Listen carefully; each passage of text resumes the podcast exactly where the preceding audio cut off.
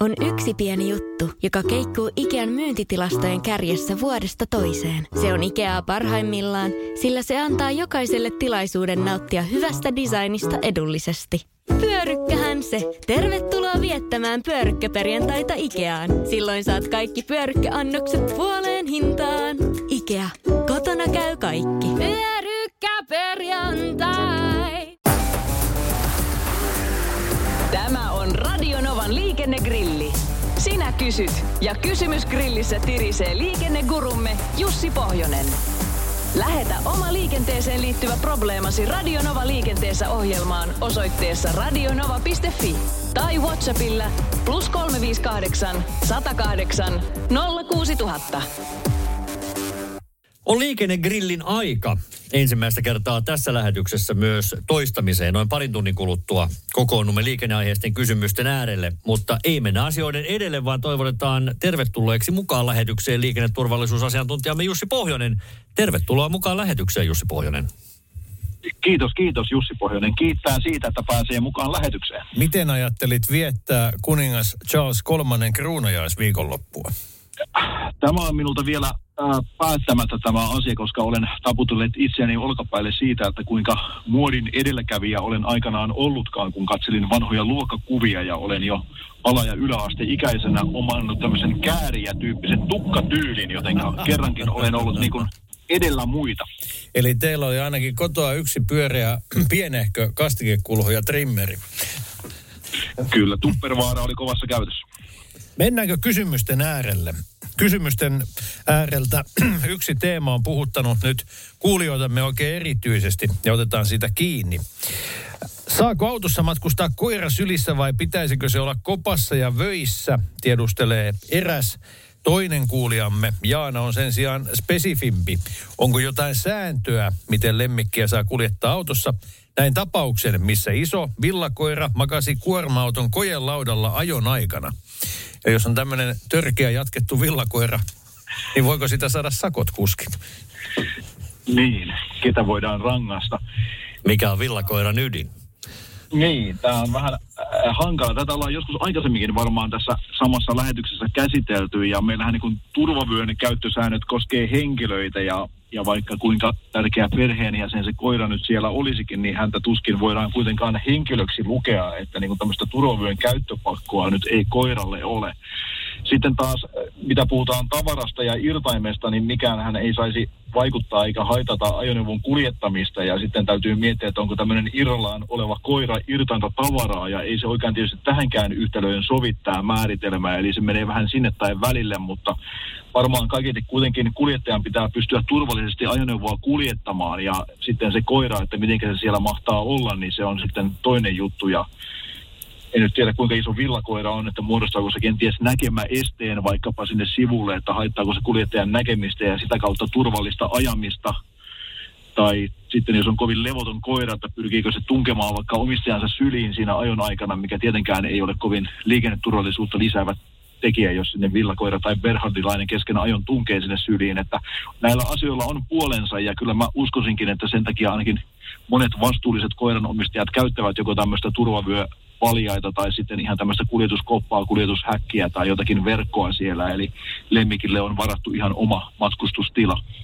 Kyllä se kannattaa, koska muutenhan on äkkiä koira haudattuna.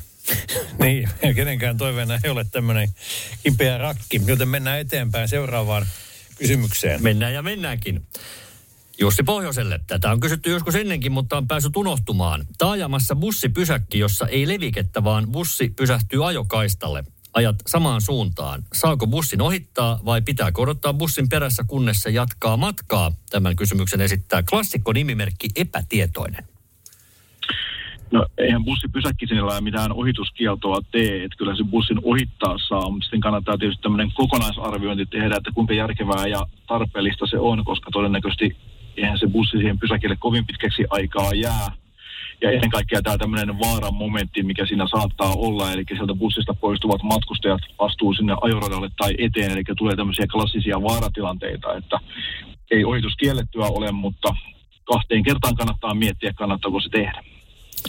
Tässä on paljon pureskeltavaa. Tällä erää Jussi, kiitoksia. Kiitos. Moi moi.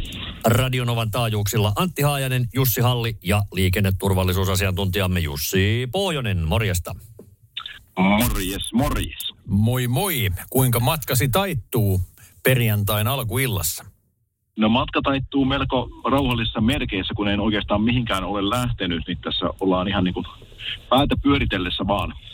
Aihe kuluu. Et ole yksin tuon kanssa. Aika hiljaista on ollut nimittäin liikenteessä on. tänä viikonloppuna, mutta uumoilimme tuossa jo, että viileä sää on ehkä karkottanut mökkiläiset kotioloihin. Kysymyksiä kuitenkin virtaa studioon ja aloitetaan tuosta Vellun kysymyksestä, joka kuultiinkin taajuudella tuokio sitten. Vellu kertoi eksoottisesta tapahtumasta kymmenen vuoden takaa, kun siviili, poliisi siviiliautossa oli alkanut syyttää häntä ylinopeuden ajamisesta ilman näyttöä. Niin miten se nyt sitten on poliisin sana vastaan siviilin sana? Kumpi painaa?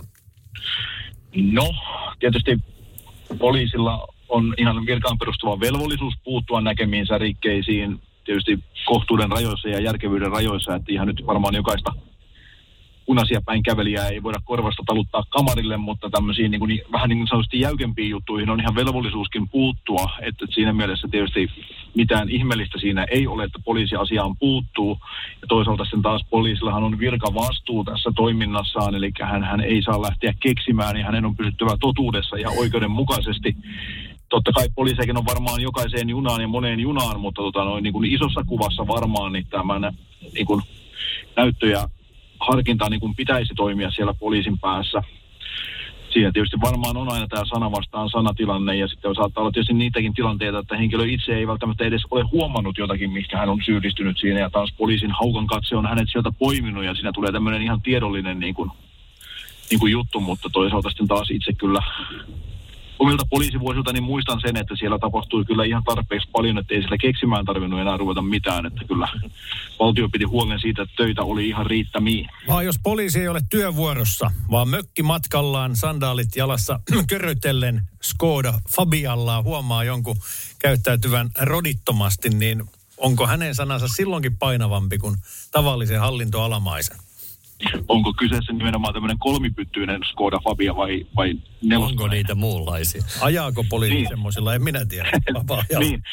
No asian mennäkseni, niin tota, siis joo, kyllähän tämä sana tietyllä tavalla varmaan painaa ja jonkinnäköinen näyttöhän sillä poliisilla totta kai pitää olla, mutta kuten sanoin, niin siinä ei varmaan ihan kannata pienistä ylinopeuksista poliisin kanssa lähteä niihin puuttumaan eikä, eikä nipottelemaan. Mä muistan itse tämmöisiä niin väärinkäsitysjuttuja, ihan siis virkatyössä tehtyjä oli henkilö teki U-käännöstä Porvoon moottoritielle ja siihen puutuimme. Ja hän oli vahvasti sitä mieltä, että kun siinä huoltoaukossa ei ollut U-käännöksen kieltävää liikennemerkkiä, niin silloin siinä saa tehdä sen. Ja vaikka me kuinka hänelle tieliikennelakia luimme ja yritimme rautalangasta vääntää, niin emme päässeet yksimielisyyteen tästä näin. Ja, ja toinen tapaus oli, missä henkilö ajoi 103 kilometriä 80 alueella ja tota, hän väitti, että siinä on sataisen rajoitus ja piti meitä nipottajina, koska me kolmen kilometrin ylinopeudesta hänelle sakkoa kirjoitimme ja varmaan siinä uskossa hän sen sakkolapun sinne autossakin kantoi, ei hän niin kuin antanut periksi siinä, että tämmöinen niin kuin näkemysero saattaa olla sitten myöskin kysymyksessä, eikä välttämättä se, että poliisi keksii niitä juttuja.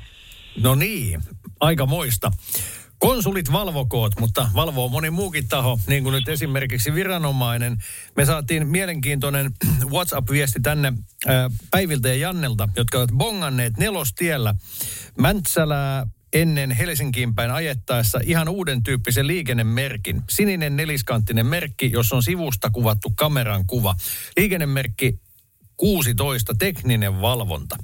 Päivi ja Janne kysyvät, että tuli pikku vääntö aiheesta. Onko poliisilta mahdollisuus sak- saada sakko, jos ajaa ylinopeutta vai mitä tässä merkissä oikein valvotaan? Tiedustelee pariskunta, joka ovat lyöneet tosiaan vetoa aiheesta. Eli nyt on, olisi tärkeää saada tieto. No niin, onkohan ihan valtion monopolin tuotteesta löyty veto, kuten tapoihin kuuluu, vai mikä lienee panoksena. Siis tämä merkki on tosiaan tekninen valvonta nimeltään, ja se kertoo sellaisesta niin kuin turvallisuuteen ja järjestyksenpitoon liittyvästä valvonnasta, ei niinkään liikenteen valvonnasta. Eli varmaan mahdollisuus on saada sakko, jos törttöilee jollakin tavalla, mutta tällä merkillä ei varoiteta kameravalvonnasta eikä automaattista liikenteen valvonnasta, vaan siihen on ihan oma merkinsä semmoinen ohukainen ja paksukainen elokuvista tuttu laatikko tai paljekamera, mikä se onkaan, niin sen näköinen merkki. Sillä kerrotaan siitä, että valvotaan liikennettä automaattisesti. Ja tämä toinen kameramerkki tosiaan kertoo tämmöisestä niin kuin enemmän turvallisuuteen ja järjestyksenpitoon liittyvästä kameravalvonnasta. Ja käytetään vaikkapa jossakin satama- ja raja-alueella ja ehkä jossakin jopa levähdysalueella kontrolloimaan sitä, että ihan hirveän paljon kiinteistöjä ja jätteitä ei tuotaisi sinne. Eli, eli kysymys ei niinkään ole liikenteen valvonnasta, vaan, vaan ihan muusta asiasta. Jussi, suuret kiitokset. Asiaa oli paljon ja lisää pesee sunnuntaina, kun kokoonnumme liikennegrillin ääreen uusin kysymyksin kello 16 jälkeen. Ratto saa viikonloppua. Näin toimitaan. Moi moi. Moi. Radio Novan liikennegrilli. Lähetä kysymyksesi osoitteessa radionova.fi tai Whatsappilla plus 358 108 06000. Vaikuttaako siltä, että haluat tehdä vaikutuksen? Nyt olisi varsin vaikuttavia vaikutusmahdollisuuksia tarjolla. Vaasan sähkön vaikuttaja on sellainen sähkösoppari, jonka avulla voit vaikuttaa omaan sähkölaskuusi. Vaikuttavaa, eikö? Vaikutusaika alkaa kun nappaat sopparin osoitteesta vaasansähkö.fi kautta vaikuttaja.